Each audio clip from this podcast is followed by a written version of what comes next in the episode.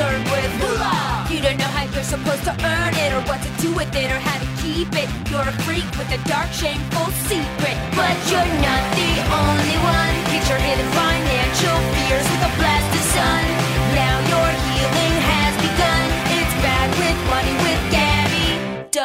Hello, and welcome to this week's Bad with Money mailbag episode. I'm Gaby Dunn. This week's Wednesday episode was part one of our cryptocurrency series. We talked about cryptocurrency and NFTs with some extremely exciting guests, including trans NFT artist Clara Volstead and Stefan Thomas, the man who publicized his loss of $200 million in a locked crypto wallet.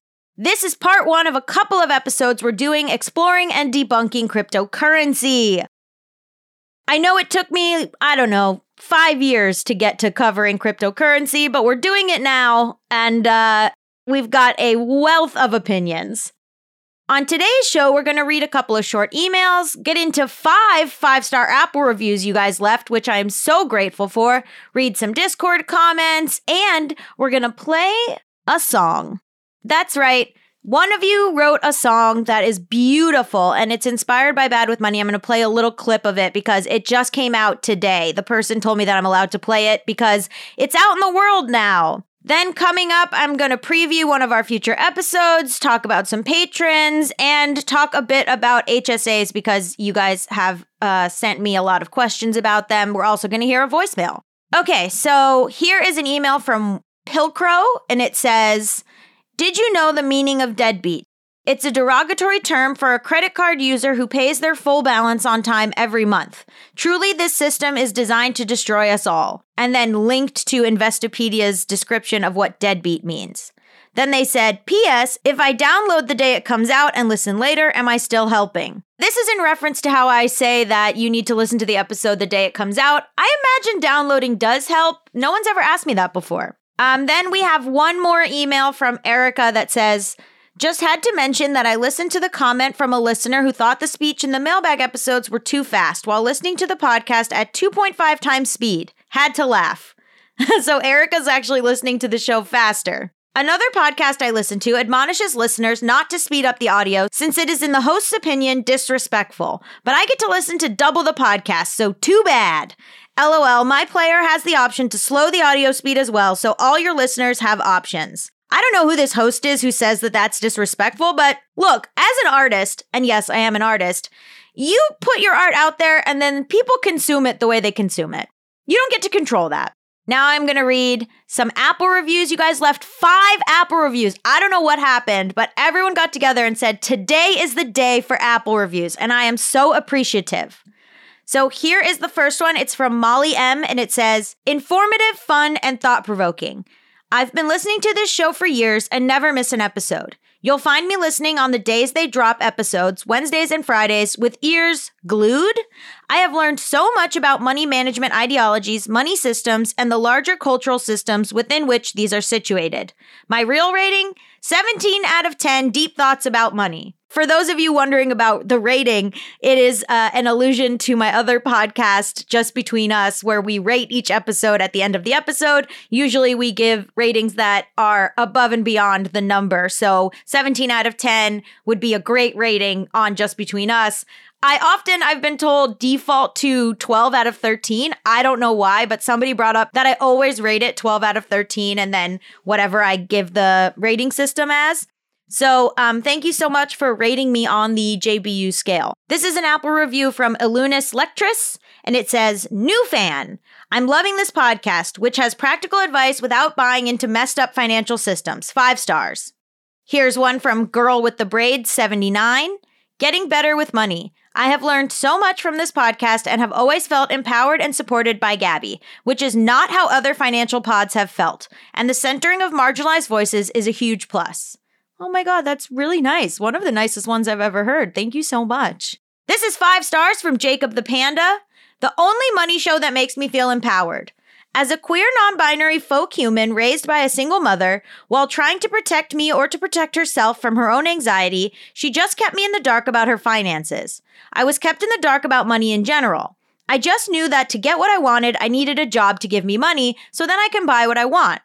So this has changed my life. I'm not made to feel stupid, and also I'm glad that they address the fact that part of the reason I have no education is intentional. Thanks for killing it, my fluid friend. That's me, I'm your fluid friend. This is the final review. I know I'm reading a lot of Apple reviews, but honestly, like literally within a 48 hour period, you guys left five reviews. So I have to reward you. Okay, this is five stars from Sister Ray. Kind with money. Money intersects with everything. Gaby respects their listeners and gives us a show about money with a unique perspective that incorporates gender, class, race, sexuality, history, culture, and so much more. It is relevant, fascinating, and educational. Also, very funny, and very vulnerable and endearing. Also, it helps that Gaby comes from a professional journalism background and tons of experience as a comedy writer and performer for some big name media company that you have heard of. This show is broadcast quality and very professionally produced. I love a review that mentions our producer. Wow. I hope she feels seen and loved and heard.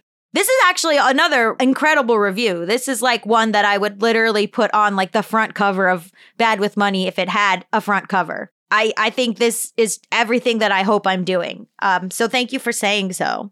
Okay, now we're going to hear a voicemail. Let's do it. Hi, my name is Corey, and I'm calling from the Chicagoland area, and I want to give you a humongous thank you.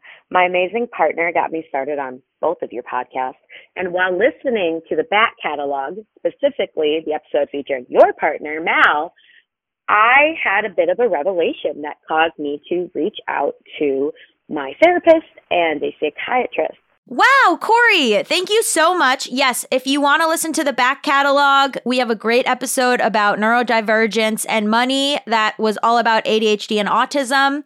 And one of our guests was my partner, Mal Blum, and they spoke very vulnerably about their experience with money and ADHD. Um, and so, Corey, thank you so much for appreciating them putting themselves out there like that.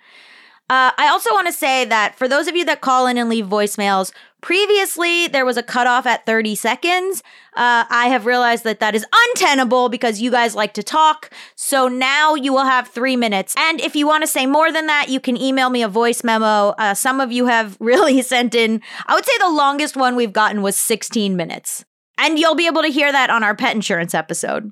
I'm not going to keep all 16 minutes in, but I will say that if you want the option, it is there. So now here is a Discord comment that says, have there been any Bad with Money pod episodes about the nonprofit industrial complex or criticisms of the charity model?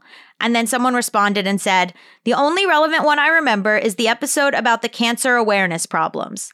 Yes, we did an episode about pinkwashing cancer. I do want to highlight that there was another episode that we did about charity. It is called Making Your Donations Count with Chloe Cockburn. Um, this is the description. Everyone is donating, but where should we donate and how do we know what impact our money is having? And then I spoke to Chloe Cockburn, who is the program officer for Open Philanthropy. And it's her job to figure out the best places to put your money if you want to help with criminal justice reform, ending bail, electing politicians and district attorneys that share progressive values, ending mass incarceration, and tons of other worthwhile causes.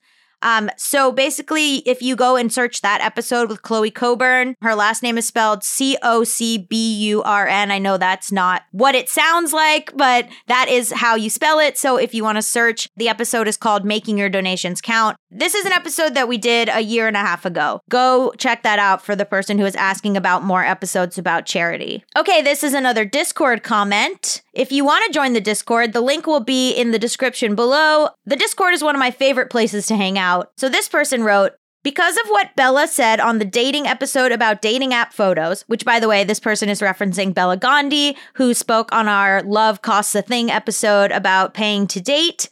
Um, so this person says, because of that episode, quote, my friends and I did a fun little experiment where we picked what photos we would choose for each other. It was really fun to see each other's pics. A theme I noticed was that people did not tend to choose photos of themselves smiling joyfully, but would often choose them for other people. This was also the case for myself. I didn't realize how many of us were so self conscious about our smiles, and it made me feel a lot better about mine. Yes. Okay. I mentioned this on the last mailbag. We don't often choose photos of ourselves smiling if we want to put photos up on dating apps, but then obviously other people love photos of people smiling. So don't criticize your smile too much. I think it really lets people that swipe on you see that you're like a joyful, fun person, you know? Maybe you don't think you look hot or whatever, but people tend to like pictures of people smiling. So, yes, I'm glad you did that experiment. We did talk about that in the episode with Bela Gandhi called Love Costs the Thing. So, go check that out if you also want to do a similar experiment with your friends and dating profile photos.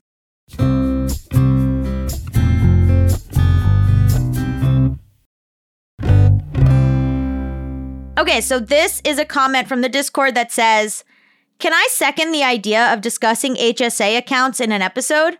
I don't really get them. I'm happy I have one so that there's some set aside when they come up, but my medical expenses so far are super low. I get nervous about putting too much into it since it's only for medical expenses, and I'm much more worried about other potential emergencies than getting sick or hurt. Oh, also might be interesting looking into what HSAs would and would not cover in relation to the upcoming medical tourist episode. Great question. And so I did a little deep dive for you, and I read a bunch about HSAs because I have insurance through the Writers Guild, the WGA, which tends to have really good insurance. So uh, my accountant had told me that I didn't actually need an HSA, even though I thought that I did.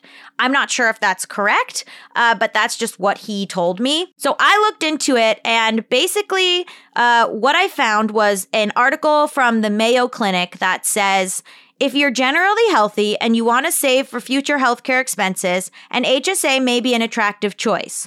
Or if you're near retirement, an HSA may make sense because the money can be used to offset the costs of medical care after retirement. It also kind of was similar to a lot of what you guys said about pet insurance in the upcoming pet insurance episode, which is like, do you just put money aside in a general savings account, such as an HSA, for future medical expenses or do you rely on your insurance? And it really depends on what kind of insurance plan you have. So, for instance, on healthcare.gov, it says because this money is uh, set aside on a pre tax basis, it means that you are using the dollars untaxed and you can use it to pay for deductibles, copays, expenses, things like that. Now, there is some limit on what an HSA will actually cover, but to be fair, there's a limit on what your insurance will cover too. So it's kind of up to you.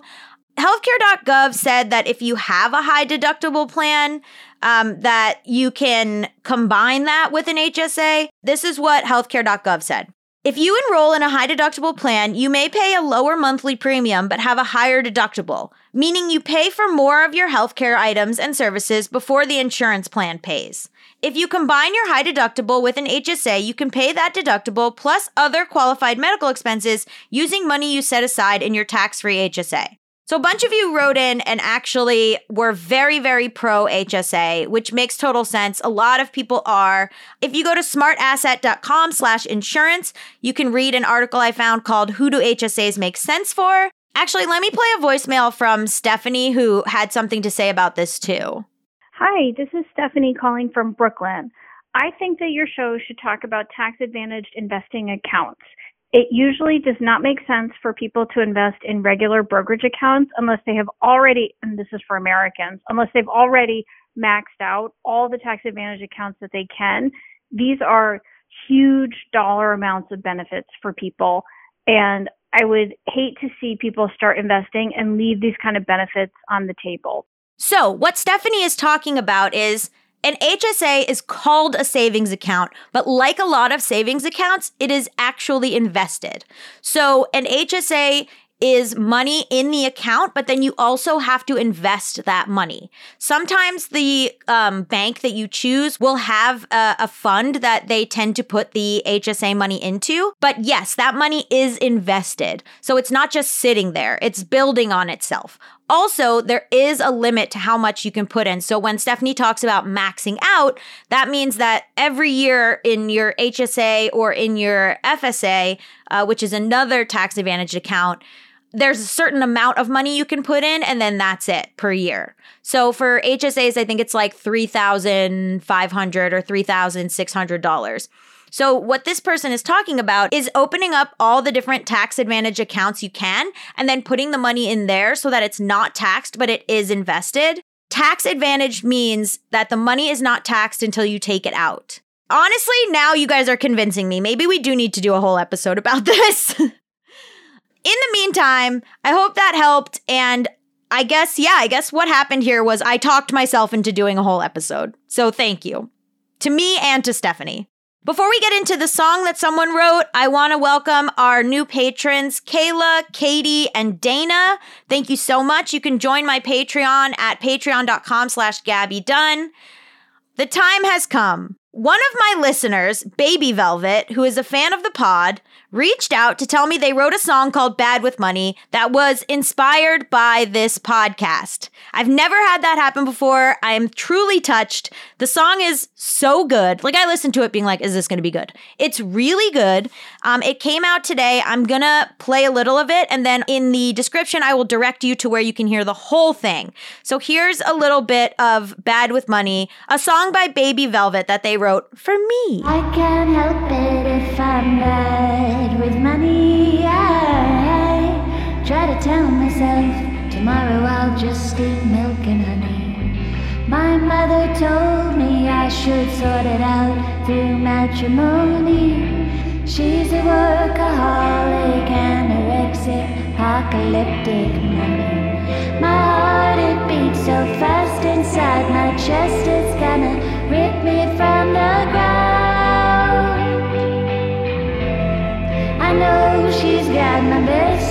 intentions, just her mind always lets me down.